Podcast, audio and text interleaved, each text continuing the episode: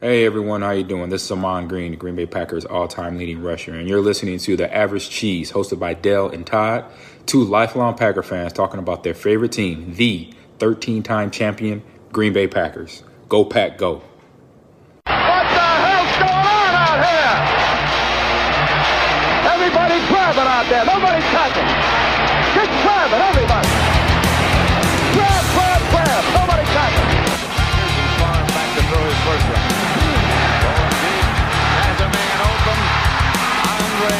Rison. Rodgers in trouble. It's going to get there. He turned 32 yesterday. Does he have a vintage moment in in the end zone? It is caught for the win. What's up, everybody, and welcome to Average Cheese.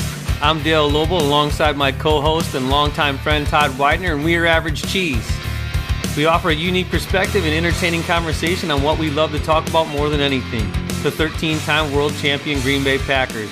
You can talk to us or find us on Twitter at AVG Cheese, and you can also get a hold of us at email at avgcheese at gmail.com. We got a great show planned for today with a lot to talk about, so sit back, crack a cold one, and join us.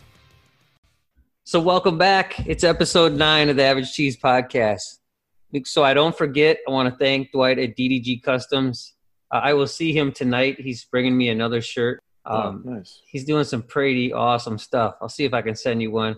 And thanks to Andy at uh, Third Eye, Third Eye Graphics.net too. Todd, it's good, it's good to talk to you again. How are you? Yeah, I know it's been this has been way too long. I think this is our biggest break since we started doing this, so we have a lot to catch up on. It's probably the first episode that I actually wrote and then had to rewrite because like things just started to get the news and everything started to get old on on the episode that I wrote. So then I'd have to go back in and edit it, and here we are.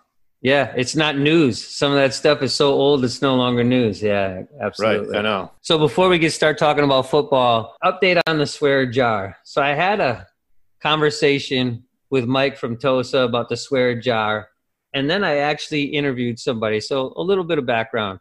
So Mike from Tosa said we swear too much on our podcast, and I said for every time I cussed, I would put twenty five cents in the jar. You owe fifty cents, by the way. It was not I a do. completely clean. I know. I, I yeah. I, I re-listened to it. So we're at like a dollar fifty for that.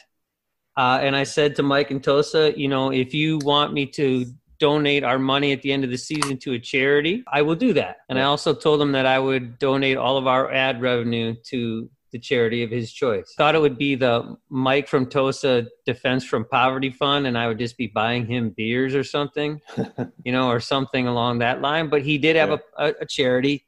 Uh, so everything that we do will go towards the Leukemia and Lymphoma Society. Mike from Tosa has a friend whose daughter passed away from leukemia at the age of like 16. I will probably put that a short piece of that interview here. Uh, I did like a 10 minute interview with, with these, Yeah. and his name is Tyler Pease. Um, I will put that here uh, after we get done talking with it. But all the money we earn from this podcast is going to go towards leukemia lymphoma. So here's that interview with Tyler now. So Mike from Tosa sent me a, a message the other day and said, "Man, you guys cuss too much on your show." yeah, and I was like, "Okay, like I'll I'll try to do better at that." So then in our last episode, on episode eight, we, I decided, okay, we're going to start a swear jar. And I thought, okay, well, we'll see how many times I swear. And I really tried to not do it, but it didn't work out that way. I think I had three in the cuss jar, and I thought Todd did well, but then I, I guess I just glossed over, and he had a couple too. So, so that's where Well, that's at. not too bad. No, I felt like five in one show. There was, you know, some shows that we did. We did one on racism and the whole George Floyd thing. I think Oh yeah. were probably about fifty. If we would have started the jar, the Leukemia and Lymphoma Society would have had much more money in the jar. So, There we go. so maybe you could tell me just, uh, you know, in a short couple minutes, like how how you got involved in in the society Okay. without well, making well, me first cry. off, I'm gonna I'm gonna tell you that uh, one of my my favorite stories of my daughter. So my daughter Sarah, my only child, and uh, you know I was a single dad for a number of years. Uh, there were times where Sarah would be in the back seat in the in the uh, you know she'd outgrown the child seat by this time, but uh, you know you, she'd be quiet back there, would fall asleep or whatever, and I'd be driving, and of course someone would cut you off, and I'd let loose with a string of profanity. Of course. and she she she just goes, "Oh, real nice, Dad." So you know, you forget they're back there. You Sure. know, I mean, you're just driving along, and then some jerk does whatever, and boom, Yeah. it comes out. You know. So um, anyway, she she used to love catching me. So so when when Mike said that uh, we're doing this uh, swear jar, it just seemed rather fitting. So because certainly I've I've been in that situation more than a few times. Good thing Uh, you didn't have a swear jar back then, right? You'd been adding. Oh man, thing. I would, I would have to have five gallon gallon pail next to me. You know? I'm gonna need that too if we do enough episodes. there we go. My daughter was uh, 15 at the time. Uh, this is back in uh, 2009. She was out for, uh, she, she was sophomore in high school, was out for band, president of the student council, just very, very active. She, she was playing rugby. She Okay. wanted to go to West Point and, and was just a really driven kid. She uh, used to, she was part of the drum line in her band and so most mostly it's boys in the drum line and there are a few girls and uh, she was the one that was would kind of constantly kind of make sure that they stayed in control and Okay. you know so they so and she she if they if they mouthed off or whatever she'd she'd punch them in the arm or whatever so you know she was quite a character Nice. and uh, you know I, I sent you a few of the pictures uh, of her that Yeah. uh, give you a little bit of her personality you know she she wasn't one to take things lightly and and certainly wasn't a wimp so and i always kind of you know when kids fall down and they kind of come whining to you you know i'm i'm the youngest of three kids and you know i kind of have a rub a little dirt on it kind of attitude Sure. and uh, you know she started saying that she had this cold and didn't feel well and uh, it was around thanksgiving time of uh, 2010 she just just wasn't feeling well and and of course you know she was a driven student and that i'm like well i know you don't feel well but go to school and Yeah. Suck it up. and uh, we'll get through this and uh, you know just let the antibiotics take a course or whatever and she just had this bad cold and just couldn't seem to shake it so she came home from school and she started having some blood pool in her eye and uh, Oh. so i took her to the emergency room and uh, the, the first doctor i kind of took her to like an urgent care center and, and the first doctor kind of said i'm not sure what that is but you need to have it checked out further so Okay. uh, I call her a pediatrician, and uh, they could get her in. So they take a look at it and said, "Would we kind of like to uh, have a blood test done and that kind of thing? You can go tomorrow morning." We went in the morning and uh, had the blood test, and I took her back to school because she had she had tests. She's like, "Dad, I got to get back to school. I got things to do." Completely and, uh, understand. That's how I am with my kids too. Like you can't miss school. You got things to do I tomorrow. miss school. You know, first off, I'm not going to deal with you, and uh, you know, you're going to get behind. So. I'm not gonna stay home from work. No, it's Yeah, not rub a little dirt on it. Just just get back in there, you know. So uh, she goes back, and uh, I get a, a call from the doctor's office uh, saying, "Can you can you come in right away?" And I said, "Well, Sarah's at school." They said, "No, we need to see you." So that that raised some red flags, and uh, with the doctor meets with us immediately and says, "Well, the blood test came back, and Sarah has AML leukemia." and I had no idea what this even was. I mean, I, I'd heard of leukemia. I had no idea what any of the rest of it was. And, and leukemia is a cancer of the blood. Essentially, you, you get these uh, kind of mutated white blood cells that kind of take over your bloodstream. Normally, white blood cells fight infections and, and keep you healthy. And unfortunately, when you get leukemia, your these cells reproduce quickly, crowd out the good white blood cells, and they don't do anything that they're supposed to. And so eventually, over time, it, it can take your life. Unfortunately, Sarah had one that was very progressive and moved very rapidly. They literally told us, you need to go pick her up from school. There's a bed at Children's Hospital of Wisconsin waiting for her. You need to get her there right now. It was, you know, you could have pulled a rug out from under me. I, I mean, I just sucked all the air out of the room. I could hardly breathe. That was December 7th of 2010 she fought it through a number of different chemotherapies. I think she went through seven different cycles. The d- disease just kept, uh, unfortunately, with the type that she had, it kind of kept going around the treatments. Sarah fought it and uh, went through some really horrific treatments and sickness and you know everything from lumbar punctures, which we we know better as spinal taps, and it's not the band, but um, um, but you know she had to go through that a number of plasma donations um, you know blood transfusions that type of thing so uh, I, I constantly donate blood i donate plasma you know and i always encourage people to do that it's it's it's a, about a half hour of your time and it's amazing what it does because uh, it kept her alive for a number of months and and uh, un- unfortunately the disease did take her life she passed away on july 3rd of 2011 as i as i held her that morning she she had a fantastic last day, even Okay. in her unbelievable sickness. On the the day before she passed, um, she ended up getting an honorary appointment from West Point, FedEx to her, and uh, some friends had uh, had arranged this. Her her grandfather had arranged this, and so she re- received that appointment. She made some videotapes for all of her family, for myself, her mom, and, and some of her, her sister and brother and then she had her make a wish and went to Maroon Five that night. And it was Oh. the first make a wish they'd ever done. And so Adam Levine and the entire band of Maroon Five got to meet her, and she walked up to him. I don't know how she did it because she hadn't been walking for several weeks, and got out of the wheelchair and walked up to him and wanted to be the this cool 16 year old and dad don't touch me because you know that Right. would look good you know dad back off you know so i backed off you know anyway, it was it was a great experience. And uh, the next morning, she kind of had her bucket list checked off, and, and she left us. Wow. But uh, since then, I've I've really supported uh, Leukemia Lymphoma Society because they really work for the cure, and uh, it's just a fantastic organization.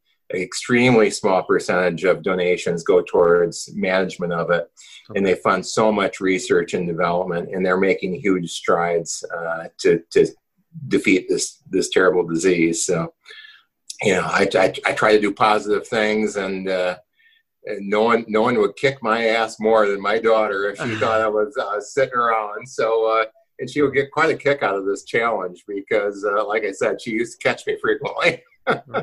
Well, I, I, I know I will contribute. Yeah, I won't purposely cuss on our show, but it doesn't make any difference. It it's going to come out natural. anyway. Yeah, it's Yeah. it's natural to me. So yeah, we also have decided. So we get ad revenue from Anchor when every time someone listens to our show, one more penny goes in the jar.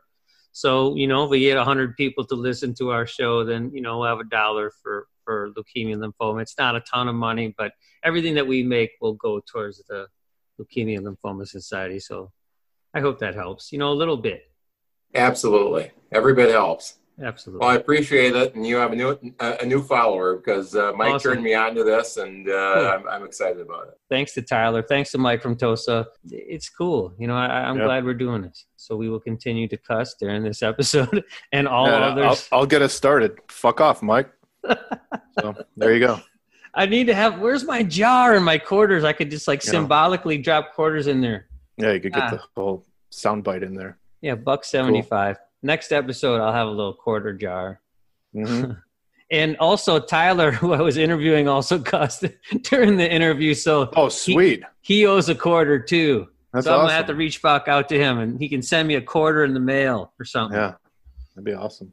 Anyway, Yeah, it's a good cause. so this is a Packer podcast, and I just want to say that Todd and I understand what's going on in the world, and it is super important. But I really would like to talk about football today. You know, it's, it'd be nice to just brighten someone's day, and they can listen about football rather than seeing all the bad things that are going on, you know, in this country and around the world. But today we're not going to talk about it, but we're going to talk about football today. Yeah, I agree. Get everybody in a in a better place by talking Packer football. So let's go. Let's do yeah, it. man, do it. So a little bit, um, some transactions, and these are no new transactions, but it's kind of interesting. So the Packers signed some receivers, right? They signed Malik Turner out of Seattle, uh, and we talked about him a little bit, you know, in his four nine forty speed or whatever. so he's still around. Yeah, he's And- still yeah he's still hanging. As far as I know, he's he's still still there in camp, Still on the roster. still on the But- roster. And then they signed Travis Fulgham from Detroit and then cut him like two days What? later. I think he you know he lasted like four days. How fucking bad was he? Yeah, I don't know what they were thinking there with, with that guy. I mean, I don't know. I, I guess at first I was, like- I mean, they do have to kind of pad the practice squad a bit, right? I mean, they have to bring in guys that, yeah, you don't make the roster, but we might call your name. I don't know. They got like 80 guys on the roster right now. Well, how many more do they need? I don't know. But how okay. bad was that dude if he didn't make it four days into camp? Yeah. He just must not have been up to speed with the rest of the crew of the receivers. Was he fat and old? Oh, like I don't know. And why do you sign a guy? I, I don't understand. And I know that I'm going to talk later about Clay Matthews and how he's not signed, and I feel like we should still sign him. But yeah. if you are not on a roster right now, how freaking bad are you? Yeah. What's yeah. 32 times 80? I don't know. It's a lot. It's uh 200 2,560 players oh. on NFL rosters. If you are not one of those 2,560 guys on the rosters right now, you suck. Yeah. You're not making any team yeah. unless your name's Clay Matthews. Then I think you make the roster. They cut our guy, uh, Marc Antoine Dequoy. Right, short lived. Yeah, I really like that name, the, if nothing else. Mini Clay Matthews, he's gone. He didn't last long. None of those guys did. No, they didn't even make it. Yeah, right. They barely made it into practices. I don't even think Dequoy made it into the. You know, they didn't start practicing. They cut him before. he didn't he didn't even get a jersey out of it or some swag maybe right he was mean, in there trying to grab like sweatbands and stuff on the way out like fuck yeah. these guys it's like no no no no they escorted him out they didn't he never even got a playbook he didn't have to turn in his playbook because he never got one he probably never even talked to LaFleur face who to did face. he talk to I mean he might not have ever stepped foot on the on any of the fields or facilities who knows you know and James Looney got cut when you get moved from defensive line to tight end, I saw that your career's probably not going places. Yeah, yeah, they, you don't convert like that. And then No. I guess I don't even know who Darrell Stewart was, but I guess he's gone too. Yeah. Sorry, guys. I hope that you know if you make it, you make it in the XFL or something, and maybe you'll. Yeah, there is always that. Can we talk about But- that for a second? Doesn't The Rock own that thing? Yes. Yes. does, right? I am a little you- bit surprised. smell what the XFL is cooking? you know that's coming. Oh yeah, it's got to be something like that. I love that guy. I gotta say, I, I really do. I like that guy. Me too. You know that the XFL is going to do things. Like I just feel like anything he touches seems to turn to gold. Does he had a successful acting career, or still does? I mean, Right. And the WWE is just acting also. It's athletic acting. He was great at that. He brought millions and millions of fans to the. Oh, WWE. I have a funny story. So I actually saw him at a restaurant in Tokyo. I was at I was at a restaurant. He was there, and you could tell that word kind of gotten out, like on Twitter and social media and stuff. And there was just like, you know, in Japan, people are very orderly, right? It's not it's not like being in the United States. They're very orderly about everything. And so a bunch of people kind of showed up on the street, but they're all in like a single file line, like a perfect line, not not not like a mob. A perfectly straight line, just waiting very patiently for him to come out to sign Wow. autographs and stuff. But I don't know. That's a funny side story. But I don't did- think that would happen here. No. People would be mobbing him. They'd be breaking Exactly. down the door to get into the restaurant to try to see him. So I, I know this is not Packer talk, but it's kind of dawned to me. So The Rock owns the XFL. Uh, the Big Ten's not playing football. Hmm. You know, the all these conferences say that they're not going to play football. Why would a kid? Why would they stay in college? When you can be, get paid in the XFL. Yeah. Yeah. Yeah. I mean, there's something to get your degree, but I mean, if the XFL is going to pay me fifty thousand dollars to play football during the season, I was going to play football in for free anyway. Yeah. I mean, all you're losing really is like if, if you're on like a full scholarship or something like that. That's all you're really losing, right? Fair enough. Most guys, even whether they, you're a top notch player and you're you want to go pro anyway, why not just take take the money now? Yeah, The XFL. yeah, and have an actual season and play actual games. I mean, you'd Yeah. be playing instead against. of just sitting around sedentary and just not getting any competition or reps or anything. yeah, Why not? But there you go, would- Rock. but that disqualifies you, so you can't go from college to XFL back to college. Correct. So it'd have to be guys that are you know juniors or or, or seniors, or guys that are going to mm. come out next year or the year after. Well, the XFL they'll take middle school kids. You kidding me? They would, but I'm they, are going to sign every. They Right. are. They're going. to They're to sign like you know Pop Warner. Yeah, but I'm saying like if you were, it's a viable option if you were about No, ready to turn pro anyway. Yeah. Granted, I'm a teacher, so education means something for sure. But if you're going to leave, if your plan was to leave after this season, why do you stay on campus for the meals? Right. And most of it's all like shut down anyway. Yeah, you're probably doing Right? it virtual anyway. The XFL should benefit from this for sure. They should try. I know they'd Yeah. have to ramp up pretty quickly, but go to it, Rock. Make it happen. We want to watch some damn football. Yeah. I don't care I'd what it looks like. Yeah. I'm gonna be watching Pee Wee football on Saturdays at the local park at some point because I can't take it anymore. For sure. All right, some actual Packer football. Kenny Clark signed his contract the other day, Your guy. and what's that? He's a, that's your guy. That's my guy. I'm getting a Kenny Clark jersey, although 97 on my skinny. Maybe I'll have to gain some weight so I can fill it out. But I need like a single digit. Well, maybe I don't, but whatever. Maybe they can spell it out nine seven. Or, or put them on top of each other, the nine on top and the Oh, seven yeah. on the bottom. Yeah. Yeah, like linear. What's wrong with that guy? It's it's the 97 for skinnier guys. Yeah.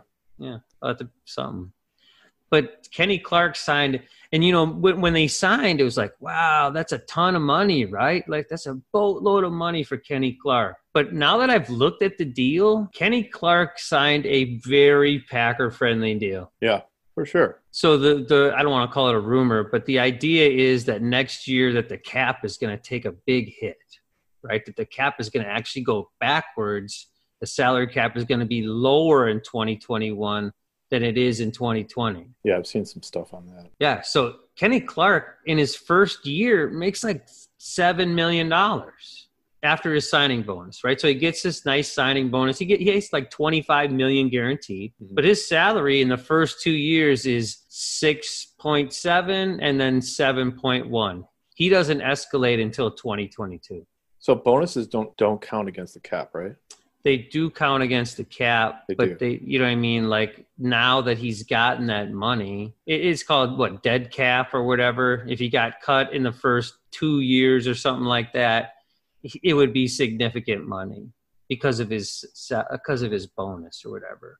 Yeah. But if he gets a cut, let's say in three in year three, which he won't, but if he got cut in year three, the the cap hit is much smaller, True. and that's when his money is actually supposed to get big, right? That's when his salary gets big. Yeah. So, God Yeah, I bless mean- you, Kenny. Yeah. Answers the question who the Packers wanted to put, you know, in that kind of group of of people who were, you know, in a contract year, the order of precedence, like he's in. Like they they definitely value this guy. Well deserved. I mean, he probably without a doubt is the best pay, uh the best nose tackle in a- in the NFL right now. I will never disagree with you on that. But that begs the question. So out of those guys, out of the you know the top tier contract year people, Jones, Bakhtiari, King, and Lindsey, do you think they're going to sign one of them before the season starts? And if so, who? Or nobody? I mean, who do you think? There, there's two answers to this for me. I think they will try to sign Aaron Jones first, but I think they should sign Bakhtiari first. Like I think they will go after Jones, and I think that the, the outward look has to be Jones, but I think Bakhtiari Bakhtiari is more valuable than Aaron Jones. Yeah. Do you think the uh, you know the situation with uh, the guy in uh, Minnesota, the running back there, um, what's his name? Oh my God, Dalvin Cook, for Christ's Dalvin sake! Cook. Jeez. I don't know why I cannot never I can never remember that dude's name. I have no idea. It's like a mental block. But do you think that's going to impact? Well, right, because not much has happened, right? Right. So I'm wondering if the Packers are kind of keeping their eye on that situation, try to get uh, Jones in before. Before that happens, yeah. do I think that that I think that, that there's some validity to that. I absolutely agree. If you get a deal signed before Dalvin Cook gets his money, then you go off of Derrick Henry numbers, which we talked about in a previous episode, and then you know like Yeah. there's there's you know 12 and a half million is sort of the market. Right. If they if the Vikings go nuts and sign Dalvin Cook for 15 million, what do the Packers do, right? Do they Yeah. jump to 15 million? It could hurt them. So that's I think that probably does have something to do with it. Yeah. I mean, point. who knows? If if if he's kind of not settled with Minnesota, I mean, maybe the Packers get Jones on a bit of the cheap. yeah, They get him for ten or eleven. It's very possible. I don't I, mean, I know that you know the Packers have good chemistry in their locker room, and I hate to say that that has anything to do with it. But if you want to be a part of a winner, sometimes you got to take a little less money. Yeah. Aaron Jones wants to Jo- Jones wants to go to, I don't know, any shitty team, he might get more money, but they're going to suck balls, and their line might be bad, and he might not have what he wants as a career, or as he won't win as much. There's Yeah. something to that. Jones is like one of those players too that kind of comes along. I mean, we've seen this since we've been watching the Packers for all these decades. There's just always that one guy who kind of comes along who just kind of like fits into the Packer culture. He's just like a fan favorite. He just just a good human being, and, and he's that. I mean, he's he's the full package uh, on and off the field. So it's going to be interesting. I, I think King and Lindsey are probably uh, you know the three and the four, and then it's a toss up between Bakhtiari and Jones. I think to So rank them for you know rank them. Who goes next? Who, who are your top four if, priorities? If, I, if I'm, you mean like if I'm Murphy? yeah. Well, if you're Todd Widener, if you're Uh, Todd. Widener, who do you put in there? What is what's the order of signing guys? I, I would go Jones, Bakhtiari, King, Lindsey. Yeah. Except for the and I think the I think the, the I think King and Lindsey, Lindsey's definitely gone. Yeah. He's definitely gone after this year. King, I mean, the the defensive backfield is just full of talent that's waiting to kind of take the next step up. So. Uh, depending on how some of those players performed this year, King, you know, King could be replaced by by someone. Yeah, so I, I, I it's tough. It, it's a tough thing, right? You get great players at the same time, and they all come up. It's like, what do you do? You have to make choices. There's a salary cap. There's also, uh, you know, you got to just you just have to make the choices that make sense for your football team at the time and in the future. It was kind of funny when when Corey Corey Dillon. Holy Oh my shit! God. It's gonna be a Dude, you're you you're fucking old. Oh, Corey Dillon. He ran for like 300 yards on my fantasy team one time. Corey Dillon, who's Yep. The daddy of AJ Dillon, right? They're related? Are they? Fuck no. I don't, Oh, know. I don't know. I don't fucking. no. Oh my I mean, it's God. plausible. swear- I don't know. It, right. It could be your daddy, AJ. AJ Dillon, uh, the first practice, I swear to God, he must have I cut know. those 70s short shorts just for, you know, media attention. I know. I you know it's that just that's kind of like one of those things. Maybe because we're old, but like with social media, where I'm just like, I just look at that. and I'm like, come on, like I don't give a flying fuck about like you know. I, that stuff just doesn't interest me. I want to know how the guy's performing, how the guy plays football, how he's like getting into the you know Matt Lafleur system, how he's performing on the with the offense, how he's gelling with the guys, you know that kind of thing. I want to see that and hear more of that, and not just all these pictures of his backside and his thighs sticking out. To be fair, though, It- the AJ dude's a monster. He's a freak. He is. He's a monster. He's a freak, dude. You know who? You know who he's like, and, and this is dating us as well. But Earl Campbell is is the reason is who he reminds me of. I mean, Earl Campbell played with the Houston Oilers, and if you ever go back and watch tape of that dude, I mean, there wasn't a game that dude played in where half of his jersey was just like shredded off of him. Right. I mean, he, he would just play with like half a shirt because it was just like shredded all, all to hell. Because he would just like he was All over dudes. yeah you, you- yeah people would try to hang on to him and just he just rip his shirt, it just give way because he was so powerful. But that's who he kind of resembles a little bit in a way. But Totally. That's a great analogy. He is he is Earl Campbell. yeah, Earl, Campbell they stopped making tearaway jerseys because Earl Campbell was costing the Oilers too much money. Yeah, I mean they had all they must have had a stock of, of jerseys on the sideline for him every They should have just velcroed his jersey in the back or something. Yeah. For any of the listeners out there that don't know who Earl Campbell is, ju- just YouTube some videos of that guy's highlight uh, of his career. Man, he was he was insane. He was something special for sure. Yeah, so Oh, I, th- I honestly, I mean, I thought they photoshopped AJ Dillon's legs the first time I saw it. He, he does have just amazing. They're huge, but Yeah, Uh, will that translate? I mean, really, what you said is exactly it. Will it translate to the NFL? Will he be a great player in the NFL? Free, I hope so. yeah, yeah. That's that's what we're all waiting for.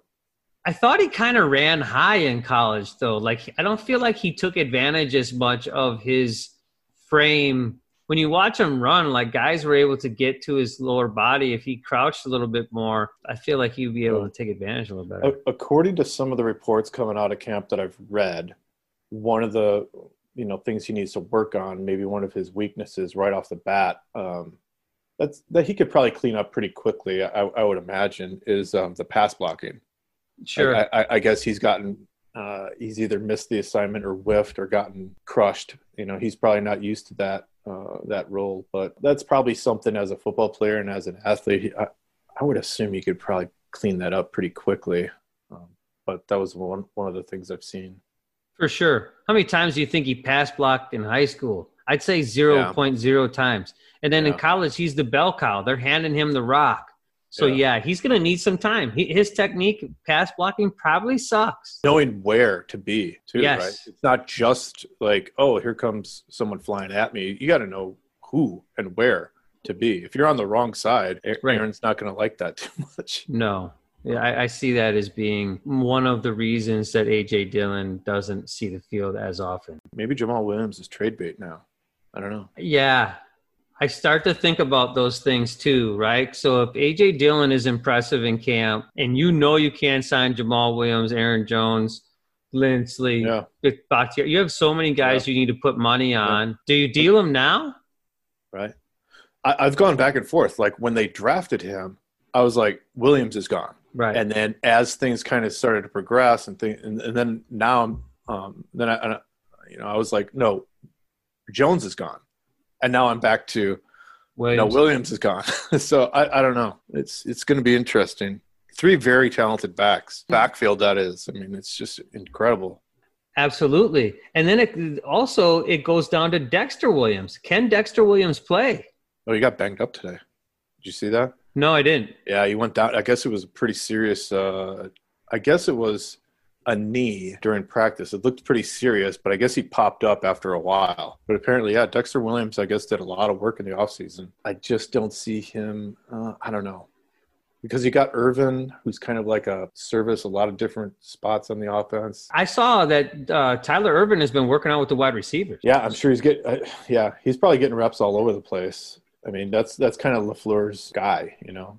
Right. And do you then are they putting him out there because they want to keep him there so they can keep another running back? Or are they just getting him work because he's already come out of the backfield? He knows that role. Hard to say. But it'll be interesting. We're getting towards the end of camp now, so the cuts are starting to. They're going to start coming. So When do I, that was that makes me think like when do they cut down to thir- to fifty three? Right. It's got to be coming up relatively quick. It's like thirteen days till NFL season starts, right? Did you see uh Lafleur in practice? He's like throwing passes during drills and stuff. I did. You think McCarthy was hands on in drills? no, no. Mike's body did not was not conducive to be doing anything other than yelling at people and standing on the side. I, I- mean, I I like Mike McCarthy. Don't get me wrong. I mean, Me too. For what, for what he did for the organization over the years, it's just you know he'll go down in, in Packers history as, as one of the greatest coaches to ever have coached that team, uh, our Mhm. organization. But man, I'm sorry, but he is screwed down there in Dallas. He's gonna hate Jerry Jones. Uh, I don't know how that's going to happen. I don't know how he's going to make the same type of success that he had in Green Bay happen down there. I don't know. I think he's he's got his work cut out for him. it depends on what Jerry Jones decides to do. I mean, if Yeah. Jerry Jones butts out and leaves his hands off of things, then he, you know what I mean. Then Mike McCarthy can have success because they've got talent on the roster. But it's how much how much cohesiveness do they have on the roster? I think that's usually the question in Dallas. Yeah, And good luck to Mike. Yeah, just a big contrast in in coaching styles is like I read too that uh like he doesn't allow music. Like you know like in the pack if you if you watch the Packers practice, they got like you know, they got some R&B. They they they're like all like dancing around and stuff, keeping it loose. They they're blasting out some some tunes. And down there in Dallas, man, McCarthy's like, nope, Yeah, business. it's nothing. But you know, it's like I don't know. But that's a big contrast of coaching styles between Lafleur and McCarthy. I kind of like the loose fit and the looseness that uh, Lafleur brings to the practice field. So, you know, participating in drills, uh, you know, communicating with the guys. He's actually in in their ear. You know, working on drills, saying, "No, you you have to do this." You know, I want to see this. It took me a while to kind of like process Lafleur. Like at the first year, it was kind of like trying to figure him out. But now that uh like year two, like it, it's all kind of like coming together, I think, for him as a coach. And it's it's good to see. And I don't know if he could have handled the shooting in Kenosha any better. Like Oh, yeah. I am No, super impressed with Lafleur as a man. Yeah. So I Oh, know yeah. that his players are too. Absolutely. Great leader, young guy, but man, he's he's way ahead of his time on, on so many different things. I can't imagine that guys don't want to walk, you know, run through a wall for Lafleur, especially after what I've seen in the last couple of days from him. Yeah. I agree. But winning, I don't care who you are, Mike McCarthy, uh, Lafleur. It doesn't make any difference. If you win, people will love you. McCarthy wins in Dallas. They won't care that they don't hear music on the practice field. Um, Right. If Lafleur continues to win, if that continues to win in Green Bay, that looseness is an advantage. But the minute you start losing, yeah, then it's you're too soft. Like Lafleur is too soft on guys. They're listening to music. They're not tough enough. It's that kind of shit. Right. And in Dallas, it'll be well, they're too tight. They don't relax enough. That's why they're losing. and you just got like Jerry Jones up there in the skybox watching over everything. I don't know. That's just got to be an uncomfortable situation there. Right? I don't know. I would sat not- in Jerry Jones's box. You did? Yeah. Marcy and I went to Dallas, and it's amazing how different that is now. So we were just talking about how the coaches are so different, how LaFleur and McCarthy are so different. Right. That how Dallas handles their tours and how Green Bay handles their tours is the exact opposite. I'm sure it's all like executive style in Dallas or something, right? In, like, in Dallas, you get to go wherever you want. I sat in Jerry Jones's suite. Like I Oh, got to shit. look out from his suite. We went through the locker room. We ran around on the field. I got a picture of me wiping my ass on the field in Dallas on the star. I thought I sent that to you a couple years ago. as you should. yeah. But in Green Bay, you set one foot on the turf and they, they got like guys with machine guns in a turret ready to shoot you down. Hey, I mean, you know, it's, that's Yeah, loosen up, Lambeau. For Christ's sake. I know I know the owner. yeah. I am an owner. Right. I know you and you're an owner, so I should be able to set foot on the grass. Yeah, when when I went on the tour, we had these uh, we had these guys bringing it. You know, the family. You know, we all like went out through the tunnel. My my son was about to lose his mind. Me too. Um, Yes. we kind of come out and you, you know they're like right by the where you could do a Lambeau leap. I was like, hey, can I get a pit? And he was like, you can't touch. You know, he was just like, right. uh, no, you can't touch it. You can't touch the bar. I was like, okay, can I just like not touch it and kind of go like that? And he was like, okay, yeah, you can do that. Right. I was like, all right, whatever, man. So Marcy and I went to tour Lambeau. They had a Kenny Chesney concert on the fucking field. The whole like where the stage was was totally killed. But Right. we like the ten people in that fucking tour couldn't go on the field. right, right, What? What? yeah. They also Yeah. told me I had to do. I did a panoramic view like picture from my Yeah. phone, and they Yeah. want they told me to delete it. Oh my god, I didn't. come on. Haha. I didn't delete it. I still should- got it. I'm gonna put it on a Twitter feed. Yeah, put it on Twitter. Put it on. We should use it as our uh, profile picture. No, I like ours, but I'm gonna put it. I'm gonna put it up as a tweet. Like, here's my panoramic that my personal FBI agent will show up at my house and Right. force me to take it down or whatever. But uh, Yeah, I love that topic. Yeah, it's good. I don't know what we were talking about. I don't know. I lost train. Uh, we're now we got to talk about like who's standing out in camp and some of the things that that are happening there. So Yeah, go ahead. probably out of all of the people um, that I've been seeing talked about mostly is uh, Kamal Martin, which is a bit of a surprise, like a, a welcome surprise for sure. Right? I mean, I think we talked about him in the very what very first episode, probably. Episode one, when we talked about the draft, you talked a lot about Kamal Martin. Yeah, we talked about his. He had a couple off-field uh, issues and stuff like that. But man, I, I the guy's come to play, man, and he's like blowing up practices. I mean, almost every every single time I log into uh, Twitter and check the feed, people are talking about Kamal Martin all over the place during practice, making plays, making a difference, standing out, going above and beyond. Like he's all over the place, I guess, in practice. So I I welcome that because we need that number two linebacker more than ever. 100%. I will refer back to episode one and say that I said on that episode, and I'm never going to be wrong about stuff. So I said that Jam- Jamal, there I go again. I called him Jamal in episode one, too. Kamal. Oh my yeah, God. fuck's sake. Oh my God, we are. I am lighting Yeah. up the, the, the swear jar today. Mike, keep track for me if you're listening when when this comes out. Kamal Martin, I said he, I I think he is the best chance of starting day one. That's what I said in the first episode. And Yeah. part of it is because, and I didn't know how great he would be in camp, but because the rest of the linebackers are shit. So Yeah. I mean, Oren Burks had a couple nice you know days in camp, but then you know you haven't heard about him at all. Yeah, not really.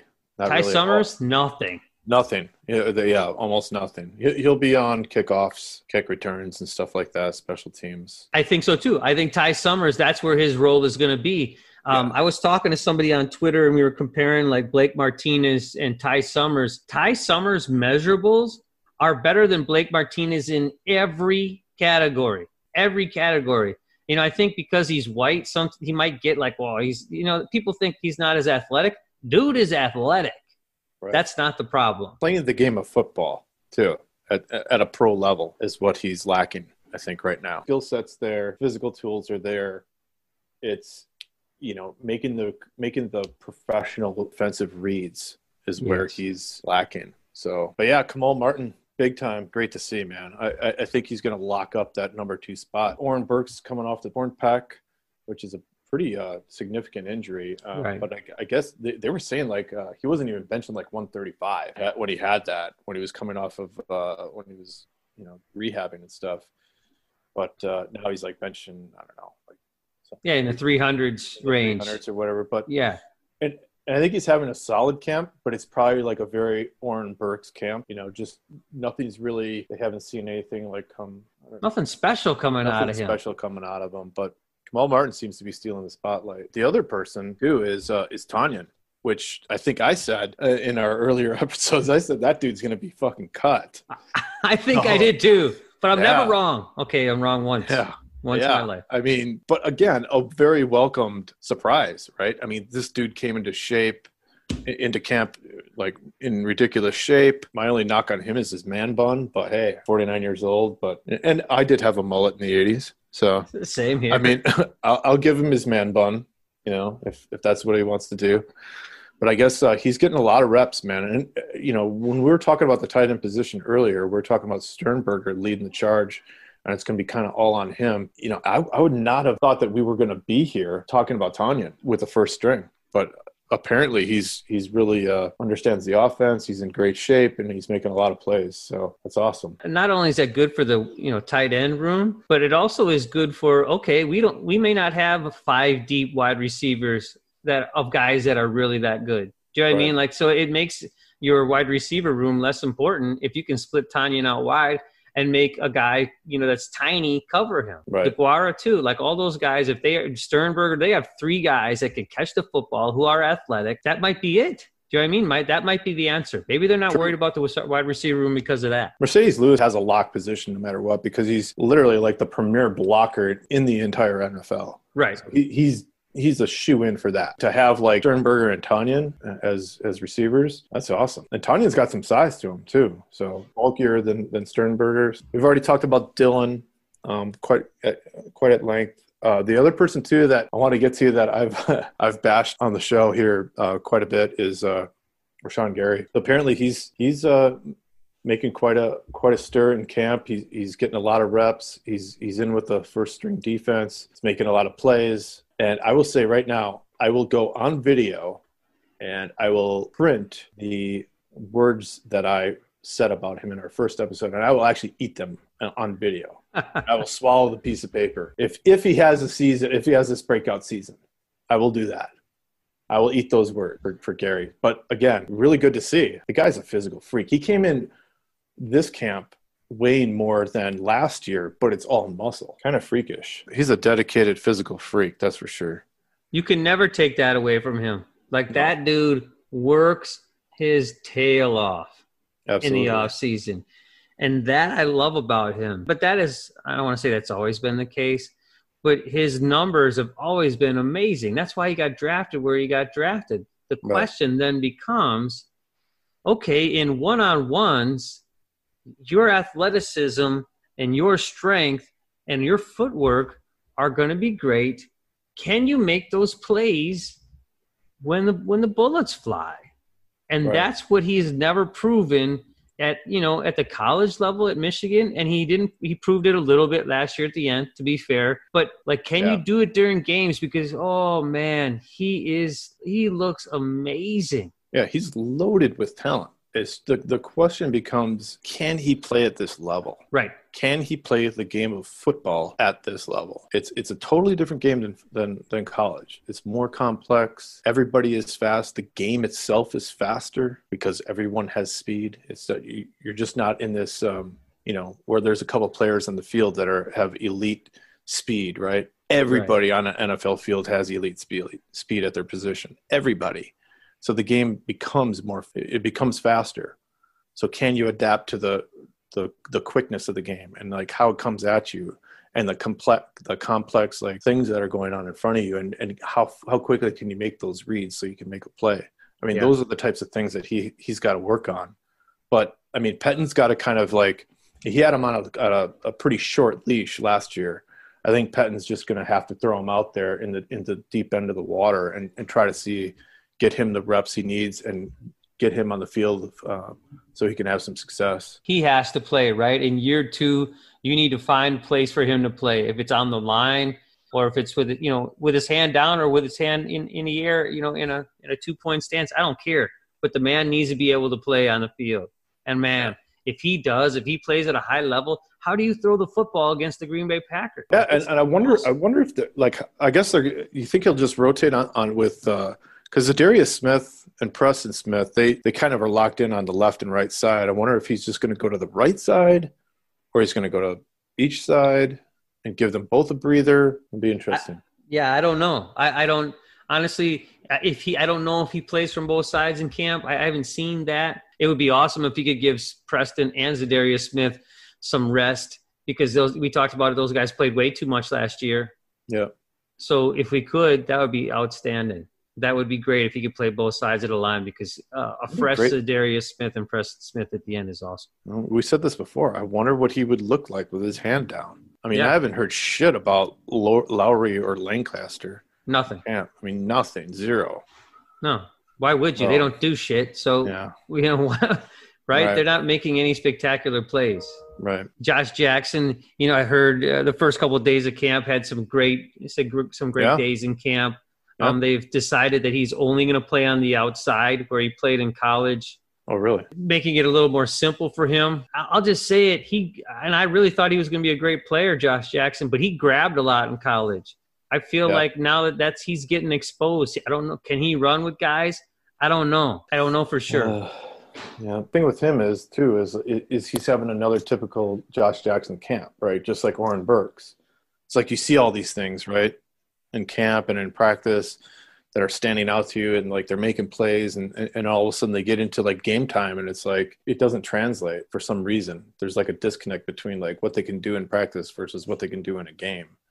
So MVS too. Like I'm sorry yeah, to interrupt, but uh, MVS well, is yeah, he's player. absolutely exactly, exactly in that group of players who who need to make the transition from making plays and being great in practice and doing it to come game time on Sunday. So uh, I don't know. I, I'm, I'm glad to see it. I'm glad that his name is out there and he, we're, we're hearing a lot about him. So that's I mean it's a positive. So I'm, I'm glad to hear it. Absolutely. And, you know, uh, if he plays well, that opens up options for King. Do we need to keep King then? I don't know. Yeah.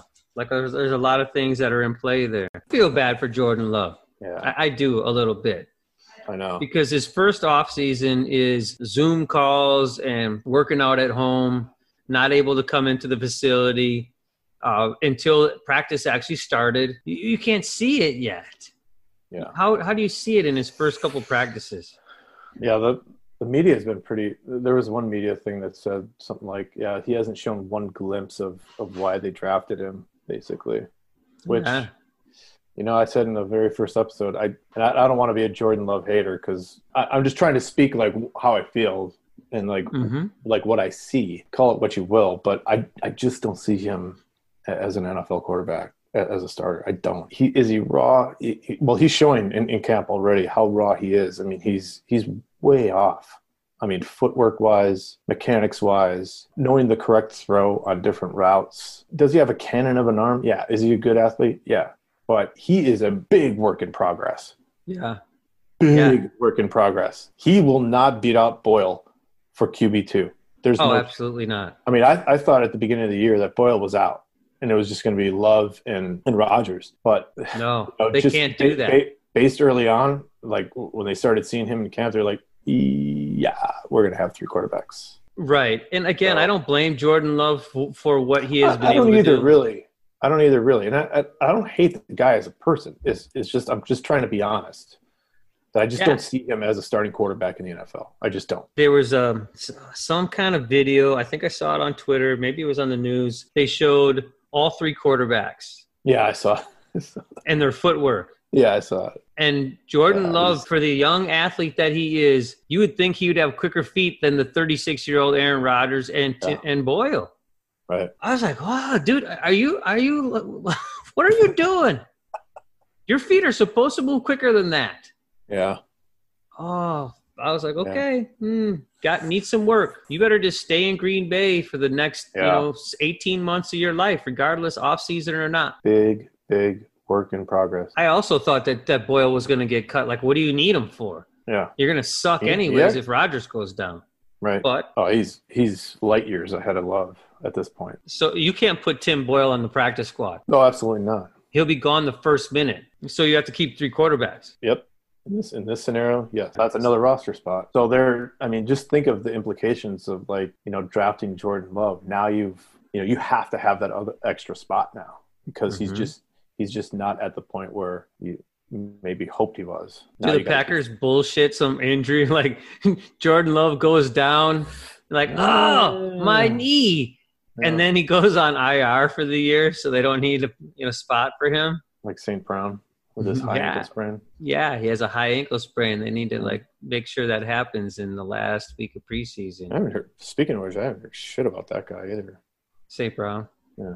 not much. Not much. I, I did read something that he was having a decent camp. But, you know, the one thing that I was thinking, so I saw one day they were talking about like the one on ones on the offensive and defensive line. It really do does depend, though, on who you're going up against. Yeah. Like, oh, King smothered Jake Kumerow. Oh, fucking great. You smothered the sixth best receiver on a bad wide receiver roster. Like th- that's not impressive. Uh, I forget his name, like Tipa Gale. Like he's a Yeah. outside li- linebacker. Yeah, he beat Alex Light. I think Yeah. you and I could beat Alex Yeah. Light around the corner. Pretty sure. So Pretty sure. it's you got to kind of take it with a grain of salt, right? Like who are they against when they look so good? That's where the disconnect becomes with when you actually play a game against another team of starters. You're not going against, you know, a third string guy anymore on, on your on your team. You're going against a first string guy on the Vikings or whatever. It's a different world. I agree. So I mean, we have to take this with a grain of salt. I did see that Brady Poppinga, former Packer Brady Poppinga, was talking about how preseason reps aren't real either because Right. you're playing against guys. I feel like they're more real than they are in you know in, in shorts or even if you're in full pads on a practice you know practice field. I just feel like Yeah. that's a you know I, I'd rather see preseason games. I feel like you get more out of it. Yeah, and there's none. And uh, Minnesota canceled their first two uh, home games too. No fans. Yeah, Not canceled the games, but there's no fans in Minnesota. So the very first game for the Packers this year in Minnesota will have zero fans. Uh, on to Rick Wagner. Like, so he hasn't practiced since the 20th. He was back at practice today with a brace on his left, what was his left elbow, left arm, something with his left arm. Yeah, I don't know what we do with you know they, they said that that Billy Turner started with the ones Yeah. until they stopped So, being able and, to and the reason like why, that. well, the reason why is because Taylor is going to replace Turner at right guard. right? So then sure. is Turner better like- than Wagner on the end?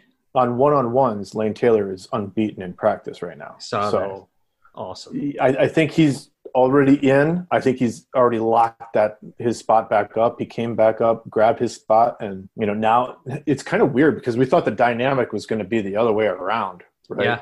We thought that that whole side of the line is going to have a, a lot of different moving pieces. But now it actually has turned into Lane Taylor is probably going to be that The starting guard. right guard, and then you're going to have now now the battles between Turner and uh, and Wagner. I don't, and Wagner's already hurt. Right. Already That hurt. doesn't help him at all. I do think there's a chance for Turner. You know, it being a, a guard, you're in a little bit more of a confined space, right?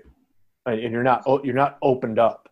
Maybe putting him out there, you know, he, he can showcase a little bit more of his skill set out there uh, by opening up a little bit more and have a little bit more space in which to like perform. Maybe it's a good thing for him. So I guess that's going to be the next uh, battle on the line. All, all the other positions on the line are pretty much cemented in. And I don't know. Wagner's already banged up. I knew this was going to fucking happen. I knew this was going to fucking happen. he can't. He has. He had a history of, of fucking injuries with, with Detroit. Yes. So I mean, come on. That's why they cut him. He's already banged up, whining about his left arm. Come on. I don't know what I start to like overthink it then. Because yeah, you, I agree with you that maybe Turner will be better in space, but he got exposed when he had guys around him. Like, was that the problem that he Uh. needed to work in space? Because he was not good at guard last year. Now you move him out on the end where there's no help except a back or a tight end chipping. Like Hmm. that, that's that's ugly. Or is he better out there? If he's better out there, then they cut Wagner 100%. Like Wagner, I think either Wagner or Turner has to go. Like you'd only have so much money. You can't have who 15 are they- But who are they going to have like as backup if one of them goes down? Yeah. They got nothing. Alex Light, I did see that that uh, Veldheer who retired. Elder's back. No, but Oh. somebody like tweeted at him and he was like, yeah, like he like responded. like if the Packers should call him, like he's ready to go. So that would be you could bring him in because he's better than, than Alex Light right now. Veldheer could be sitting on the couch in my living room and he would still be better than Alex Light right now. Um, there's that other guy, Leglu or whatever his name is. Yeah. I guess Rashan Gary like just picked him up and dumped Destroyed him on his ass. Yeah. Oh. But then like it, okay, so I don't know. One of the There's no depth to that whole side. I mean, No. nothing. So maybe you, I mean, maybe Rick Wagner just collects a paycheck and sitting on a bench for for Turner for depth. for depth. And I know like with COVID if you know you probably need He's depth. better than Light. Yes. He's So- better than Light. And could you move Wagner to guard? I don't know. Can he can is he versatile enough to play guard or tackle? I mean, he's not going to take Lane Taylor is going to get paid too. It's another thing we'll have to talk about because he, I think he signed a one year deal or he's on a short deal too. He came back for real little money. Yeah. So now what? Like now we got to sign that for two. I don't know. It's a good problem to have when you have Yeah. guys that are competing, right? All right, man. I think we should wrap it up. So thanks to our sponsors again.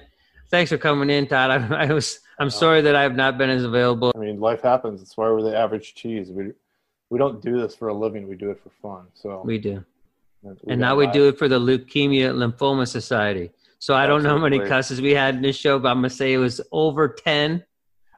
Yeah, I tried to swear as much as possible. so Awesome. I'll I'll pick I'll pick it back up next episode. All right. Well, yeah, it's no longer going to be a clean. It's going to be a capital E version every time. Awesome. We do that for you, Leukemia Lymphoma Society. So that's it. Go Pack Go. Go back, go.